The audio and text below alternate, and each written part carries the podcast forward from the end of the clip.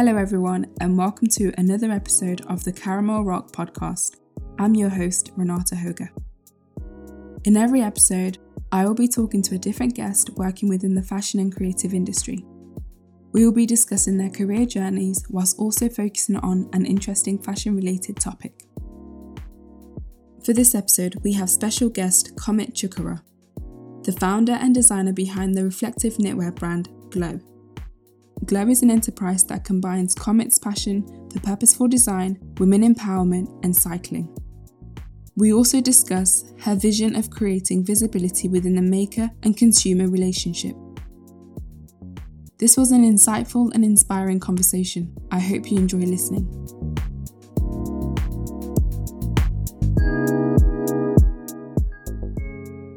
So, welcome, Comet, to the Caramel Rock podcast. If you wanted to just start by introducing yourself and telling us a little bit about yourself. Thank you. Thanks for having me. Uh, my name's Comet. I'm the founder of Glow.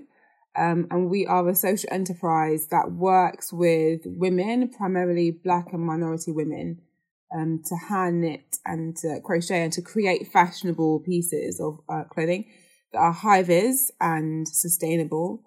And our sort of our goal is to level up equality. So we give women the opportunity to use their existing skills to make commercially viable products that we then sell.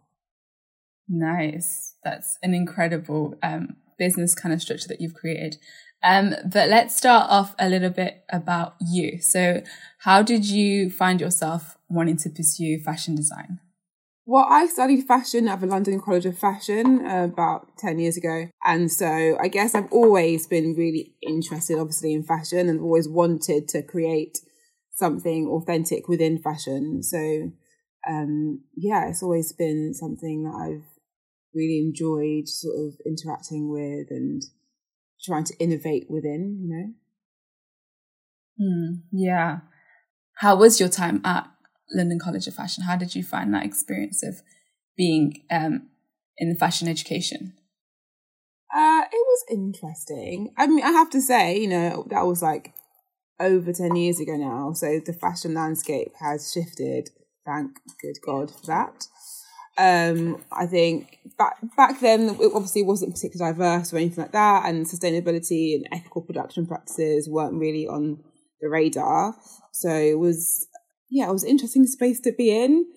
They've changed a lot, but I don't think when like when I was there, I don't feel like it gave us a rounded perspective of the industry and all the different sort of uh, sort of different parts to the massive machine that is fashion. You know, um, it was a good time generally. I did loads of learning, and it was a great sort of place to cut my teeth in fashion, having come from uh, like you know working at JD Sports as a kid straight into LCF was a bit of a quite the culture shift, you know. So I had lots of learning and stuff to do, and it was a great environment to um, like learn new skills and to get sort of a bit acquainted to the unique world of fashion. Yeah.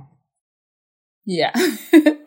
and it's it's good that you mentioned that like within fashion education, it's important that we have a scope of what the machine of fashion and industry looks like and how we can contribute. It's not just about like sketchbooks and drawing and things. It is a lot about the mechanical sides. Once you get like once you get past the education, it is you have to think about that more so than um, my sketchbook.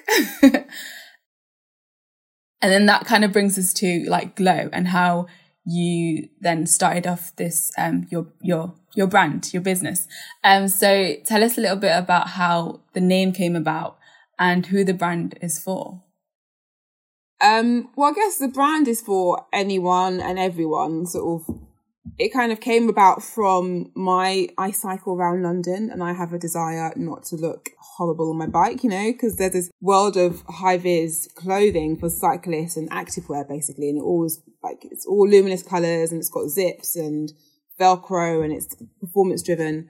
So um, it came out of my need to create something that was um, solving my problem on my bike so quite niche almost, but actually it's really it's for anybody because in the day and age we live in, everybody is more and more commuting on, on not only on bikes but on scooters and running and walking. Everyone's far more active than they ever used to be, essentially.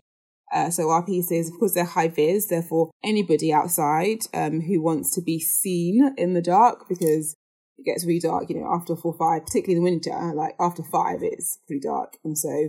Um, our pieces are functional and so fashionable in the day, look like ordinary fashion items, and then at night the reflective yarn or reflective elements sort of come into their own and then they make you visible essentially at night. So it's for anybody, uh, and we we're trying to push it as that. So it's not just people who cycle. Obviously, it's ideal for them, but it's also great for people who are running, walking, just general humans out and about. The name came about, I guess, because it was the brand was about glowing and about being seen and about creating visibility for our wearers, our consumers and our customers, but also like visibility for our makers and the process and and honouring the production, helping the women in that glow and be seen and find their worth as well in what they were doing partly. Yeah, it's a great brand. I think it's cool that you've kind of been able to um, make like functional and still make it be like um, fashionable, especially because if like, well, I'm not a big cyclist, but I do see like the high vis jackets and then all the things you have to carry once you're going to that meeting. And it's just like, it's just hassle. But if you can just take it off, like take off the hat, or even if it's a scarf, it's easier to transition to where you're going to rather than having to take off all these, um, all this gear because that's all that's available. Exactly. I think good design solves problems. And so our design solves problems for like, like you're saying, anybody who doesn't want the faff of taking changes of clothing and looking naff and then looking good and, you know, yeah, kind of like that's all out. Exactly. And what has been your biggest highlight of um, starting this brand? Highlights. Um, uh, it was running women group women's groups. Like i've really enjoyed uh, the process of like eventually getting to points where we're partnering with charities and running women's knitting and natter groups and that was the highlight. I think the interesting thing, thing about the highlight is and something we've had to kind of grapple with is the women's groups and the community doesn't generate like lots and lots of units. It's more about community and mm. uh, creating supportive networks and then generating units is kind of a byproduct almost so I'm I'm personally quite excited about the community and the journey that we can take women on. Um, and yeah. just seeing them flourish and grow. But actually, that isn't the commercial side of it, and so kind of interesting. What I'm excited by versus what we also need to be doing is yeah, less exciting. Yeah, that's the unique thing about your business, isn't it? That it's so um, community driven, and it's about who is making the garments more so than it's like, oh, we have to get a thousand out so it can sell, so we can just sell more and make more and more and more. But actually, you're wanting to focus on the people that are making the garments and the making the products as well, and how your business can then um, support those communities that are then in a way then supporting your business to be able to provide for the consumer. So that's very that's a very good business model. Um, I don't want to use business model, but it's a good way to to stand apart for what the fashion industry looks like already. And what has been like your biggest um, challenge? I think it will be that actually. Like, so just my desires, my heart, my passion versus the business side and having to um, quite be like monetize it as it were and really figure out a way to make it viable because obviously the catch 22 is if we're not making enough units to sell and to create an income then it's not sustainable so the whole model falls anyway without the business element sort of being able to, being able to hold its own so i balancing those things has been the biggest challenge because I'm I'm just not naturally a sort of businessy, you know. I'm I'm quite a bit creative. I like making things. I love people. I love enabling and just being with women and just you know calling out the gold and helping them sort of come into their, who they are. And then yeah, like mm. fashion, but all of the other stuff is just a pain. Um, so the challenge has been, I guess, on, on one hand, learning stuff that I don't naturally um, enjoy doing, also trying to find people to like come alongside us and to partner with us and um, yeah business partners and mentors and try and sort of fill my gaps of knowledge with other people who don't have the fashion necessarily background or the social yeah. enterprise background but maybe are great at accounts or whatever it is um, so that's been the biggest challenge as like a sole founder there are so many gaps in knowledge and then there's my passion, which is like this tiny thing, and all this other stuff around it, uh, and trying to sort of marry them all um, in a way that's actually um, sustainable and profit making or money making. Yeah. Yeah. And I think that's like one of the biggest challenge when it comes to like creative um vocations that it's trying to pair it with like a good business model or a good business mindset to help drive um, the vision. But it's still, it is about finding that balance, which can be really hard. We spoke before, like this recording, about purposeful design, and I guess Glow falls within that um, sector of being purposeful design. Um, how would you describe purposeful design?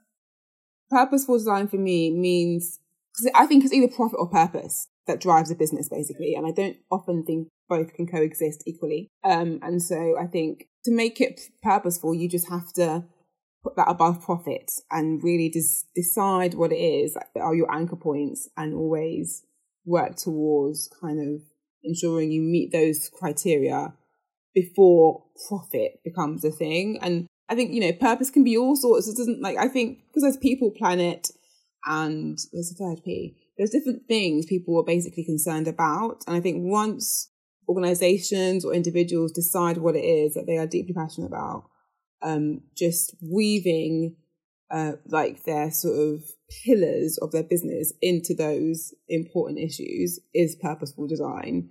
And then creating something that's doesn't always have to solve a problem. I personally think we have so much stuff in the world. I feel like design has has got to evolve to become smarter.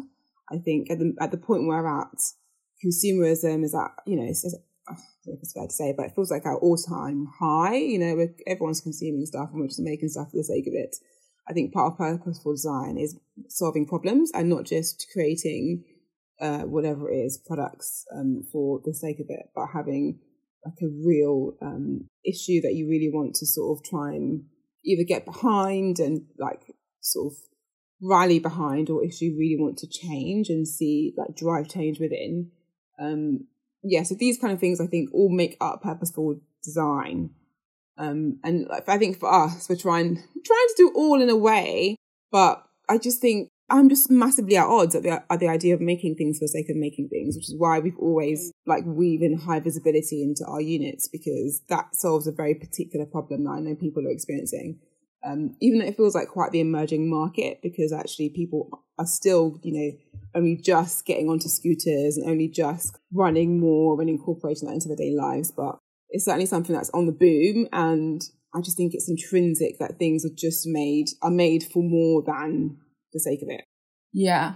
And I like how you mentioned like having pillars within what you're doing and rooting what you're doing within if it's three like beliefs or five beliefs, and that's those are the kind of like driving forces that push your brand and push what you guys do. If you're happy to share with us, like what are those forces for you? Because I know you mentioned how um you are a, like a woman's advocate, and one of the major pillars for you is that you involve women within the process of of making and giving them that place to kind of um have a role within the process, but also where they're treated fairly and they feel like they're playing a part what are kind of the other pillars that you have? Um, yeah, so yeah, women, including them in, like you've said, in the process and honouring them and paying a fair wage, that's definitely something. But I think because, um, yeah, we want to create a, a wide, a wide range of clothing, so we want to have like a, a comprehensive. I want to have a comprehensive brand that has different sort of separates, not just knitwear. Um, and so another pillar would be always using sustainable fabrics. Um, ideally, I would love to get us to a point where we don't actually make new items, but we upcycle stuff. So we'd also partner with other brands that have all their, you know, dead stock or what have you, um, and get women who are working with to upcycle them with high vis, you know, be embellishments or motifs. Um, so yeah, sustainable fabrics.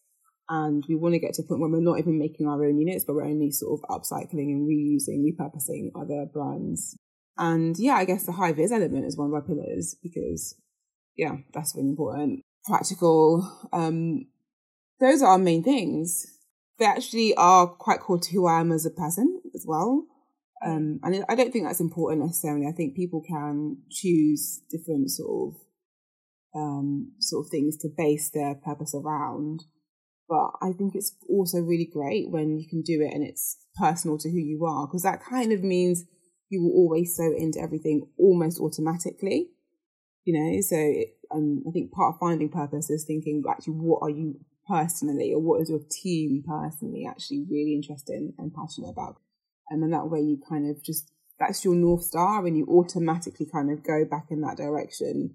Um, you know, and there may be points where you bounce off and kind of lose it, but you know where you're headed back to um, because it's mm. such a embedded part of who you are. Yeah. And also there's that level of wanting to be like in to, to have integrity in what you're doing because it's coming from, you know, somewhere inside like the heart and you and it's your it's you. So you're not just doing it for the sake of doing it, but there's that heart and you want to do it purposefully. Exactly. Yeah. Just on the sense of like fashion design, um, how can that because obviously you're doing that within your um, business having that element of purposeful design where else can perhaps purposeful design play within the fashion industry? To be honest, I think the fashion industry has ginormous problems with capitalism uh, and mm. consumerism, and actually purposeful design. Like one thing I think it takes for purposeful design to play a bigger part is for uh, the industry as a whole to recognize that we don't necessarily need to have seasonal design. You know, so it feels archaic, sort of summer spring or winter. This like always having these shows and always churning out new pieces each season. It, it, I I feel like we're moving towards a point where it's going to become apparent how redundant this kind of model is. In my heart, I'm like, oh, let's get there because actually a big part of it is um is understanding that we're over creating and so we're losing our purpose anyway.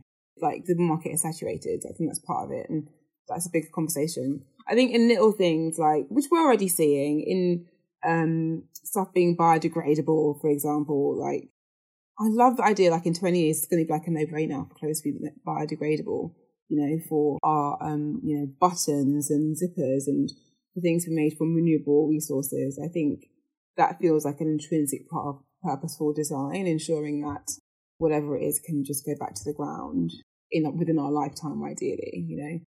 Um, I think accessibility is a big thing as well. So ensuring clothes are accessible for all in terms of, um, I'm obviously into functional clothing, but when you think about people who have disabilities essentially having to buy specific clothing because, you know, brands don't think about, oh, how is somebody with a disability going to be able to use a tiny, minuscule hook and eye feature? I think things like that, I'd love, I'd love for purposeful design to be incorporated in into not just making things bespoke and then again impossible to access, but in making varieties of stuff, you know, so making a dress that has one zipper that is a sort of a minuscule, tiny thing that no one can operate.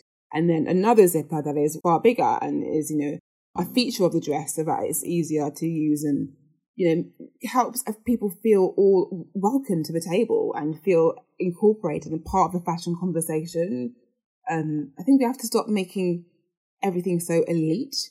You know, fashion loses its purpose once it becomes such an elitist, I don't know, sort of structure that kind of um, elitist structure that sort of pits people against each other and has this sort of hierarchy of access to it and purpose just gets lost when it feels like it's inaccessible as well, I believe.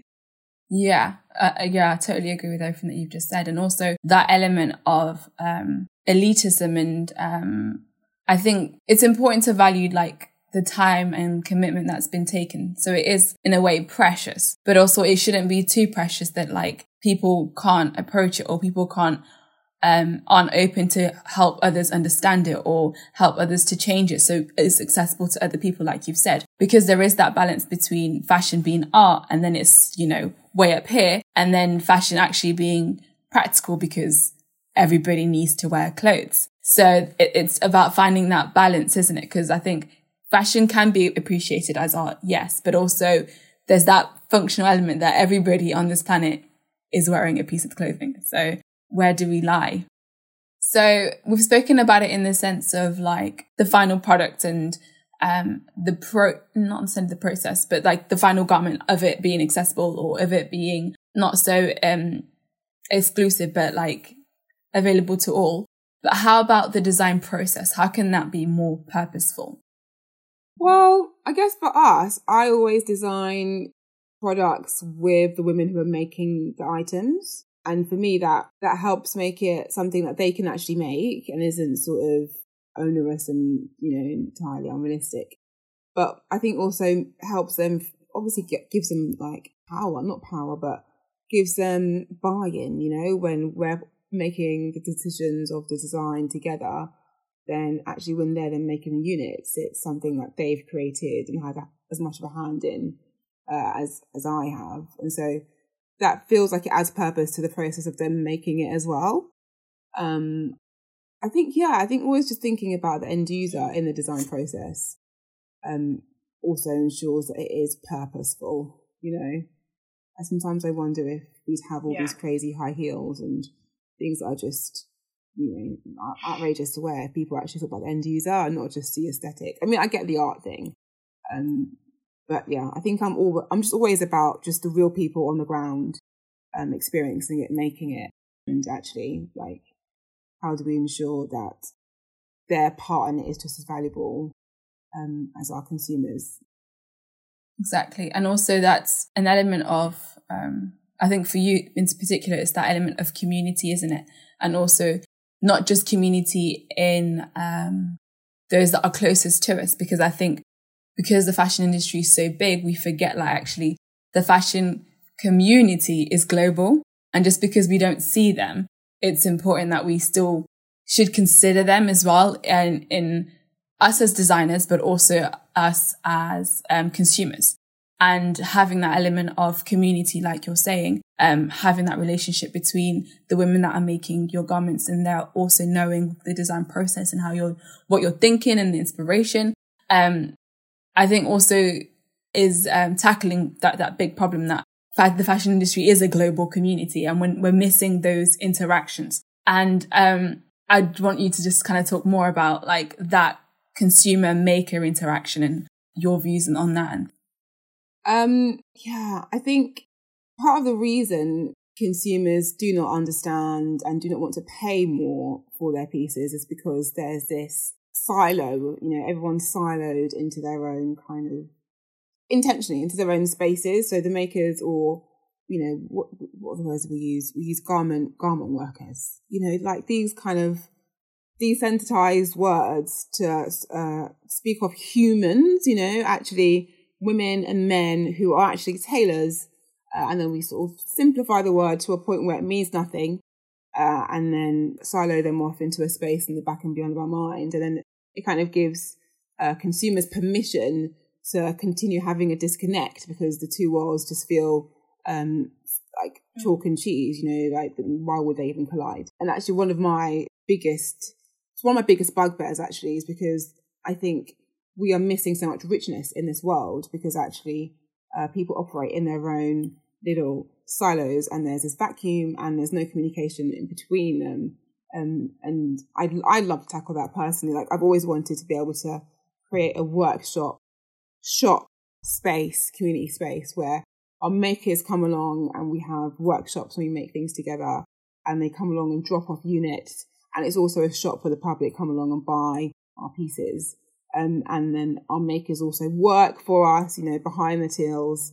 And this kind of like holistic, and it again feels like a no brainer way of sharing community and, and connecting us because I always think it's just, we're so much poorer for the fact that we do not know um, each other in, uh, in, in anything more than is sort of like the media generated and I don't know, social media, just whatever our head conjures up kind of assumptions of, of one another's lives and, you know, like, I, I want to have a shop in Hackney where all of the sort of, you know, middle class kind of such people can come along and spend extraordinarily amount, expensive amounts of money on items made by people who live in the area, you know, and there's not this, um, yeah, presumptions. Because actually, we all make presumptions. You know, our makers are presuming things about, you know, the people who can afford to spend 80 quid on a handbag or a t shirt or something.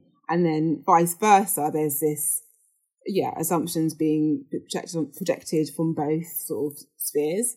And I'd love to break that down because I think in order for us to live purposefully and for design to solve problems well, I think we have to understand what we don't know And when we don't know each other, we don't mm. understand what we don't know, we don't know what we don't know, and then we just, just you know, just continue being led through willful ignorance to points whereby we d- demand things of others and other people assume things of others and yeah it just feels like such a mess. Like i really would love to have a space whereby everything happens together. It's a shop you buy things it's retail it's wholesale it's a community space.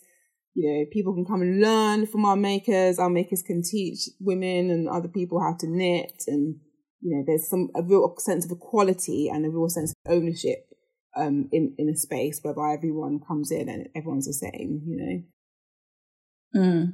Yeah, and I think it's it's great and it's super exciting to to to see that you're kind of pursuing this and it it's something that we don't see a lot, but it's something that I think there is space within the industry for. And especially with the technologies like blockchain technology that is kind of coming up, that ability to ha- to see as the consumer, like what farm my cotton shirt was, you know, harvested from. And those kind of things like just allow us as people who are wearing it to value our clothing more, but also just having that transparency. It, I don't know. It sounds silly that we haven't like thought about this already, but it, I think it's something that's definitely needed and people will definitely like benefit from um, having that transparency, but also having that like you've said, the community where you haven't, you're having that interaction with the maker, with the designer, with the people who are selling it with you who is appreciating the garment and wearing the garment. But also like when you you meet somebody else who has the same piece of garment if you kind of have that connection where you're like oh my goodness i have it you have it like how do you style it? And i don't know it just makes it more like it stops it from being so obsolete and there's value to you know the garments that we wear. And yeah it's exciting. And um, I think you have spoken about like your end goals, those the, kind of like um, that community, and also being able to expand um, the types of garments that you can um, produce and provide. Is there anything that you want to mention as like an end goal or something that you want to project um, for the future? Um, no, I think I think that about sums up. Really, I you know, I think as a designer and also as someone who spots, I'm really good at spotting trends. It's going to sound really like, oh, I'm really good. But um, I remember like about when I got out of uni, I started an upcycling business. So like, you know, 10 years ago, 12 years ago. Um, and I went to vintage shops and different shops was like, oh, you know, can, can I upcycle your clothing? I tried to do an online upcycling thing and no one bit, like no one went for it because that was 10 years too early. And now you can't help but upcycling's everywhere. Everyone, every shop's got it, and I'm like, okay, great. I was just too early. Um, so I definitely feel like high vis is like it's such an emerging um market and trend because of the way we're traveling. We've like the lockdown has totally um sort of flipped upside down the way we travel, and I think one of the next sort of knock on effects will be us sort of rethinking how we wear our clothing because it's actually just not practical carrying around changes of clothes. I mean, who wants to do that? It's a faff.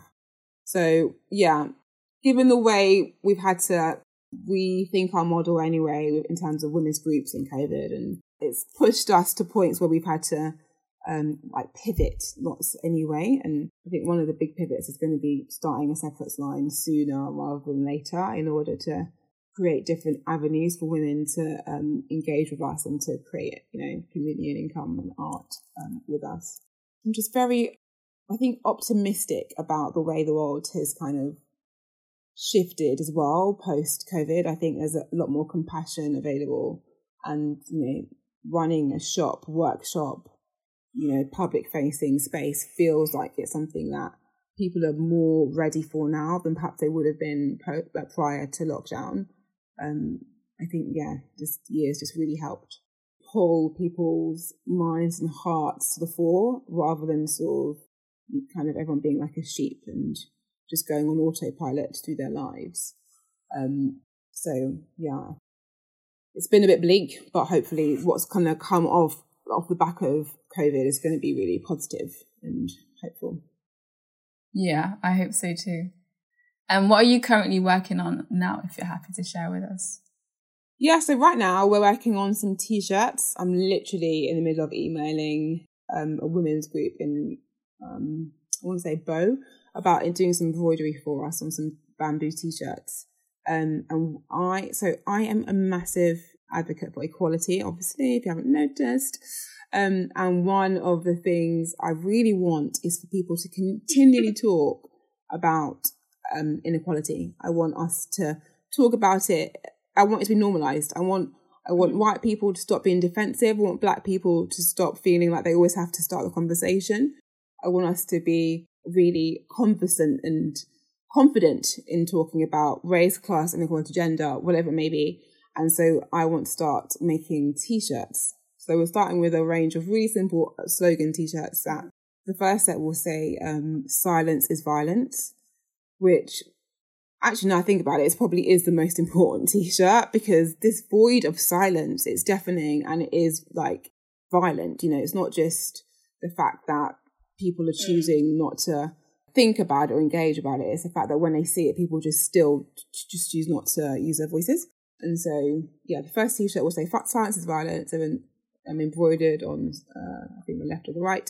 And then the next t-shirt is going to say anti-racist with like a little hand, and then the next T-shirt will be no justice, no peace. And over the next over the summer, we're going to keep just rolling out different emblem T-shirts because I want just to really um, encourage people just to normalize talking about this stuff and not to be scared. And I just think people people almost need a very simple way in. You know, that's one of the reasons I started Glow. I think people need a way in, a, a easy buy-in to to make change because I think I intrinsically believe people's people are good, and I, they just need a roadmap to creating the change that they want to change, they, they want to see rather.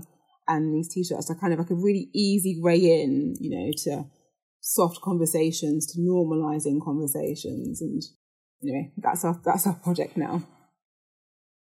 No, that's exciting, and I think we've said purposely quite a lot today, but it is um, that is another example of how we can be intentional um, in a in a subtle way. You know, it doesn't always have to be rah in your face, but you know, we can be intentional in what we're trying in the change that we're wanting to see and how we're wanting to impact um, as designers the like the societies that we live in, um, which is super exciting, and I can't wait to see them.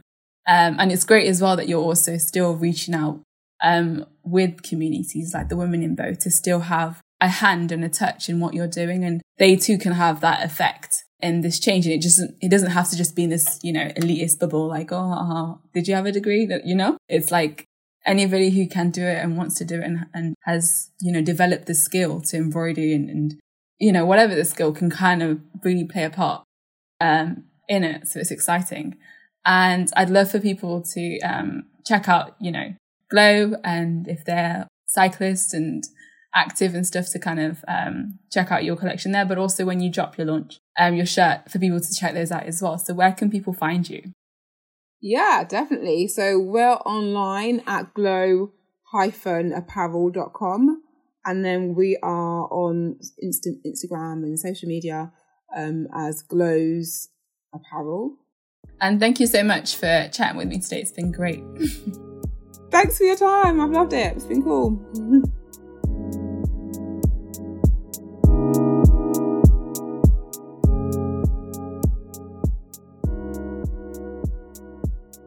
For each episode of this season, we have been looking at one of the five arms of Caramel Rock. And for today's episode, we are looking at the fourth arm, which is strengthening communities. We believe that community is at the very heart of what we do. We encourage local people to work together to not only strengthen the community, but increase individual engagement and involvement in the lives of others. Here at Caramel Rock, much of our work is geared towards inspiring the community to work together and take an interest in what is going on around them.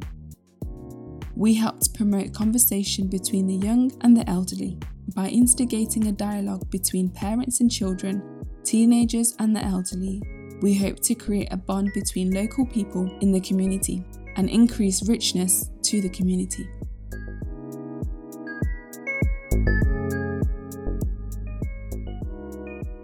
We have come to the end of the episode. Thank you for listening. We would love to know what you thought about this episode. Send us an email with your feedback at admin at caramelrock.com. If you like the episode, please share it. Be sure to never miss an episode by subscribing to the podcast on your favourite podcast listening app. Caramel Rock is a fashion and creative arts educational charity, focusing on developing the next generation of designers and creatives by providing training and job opportunities to young people.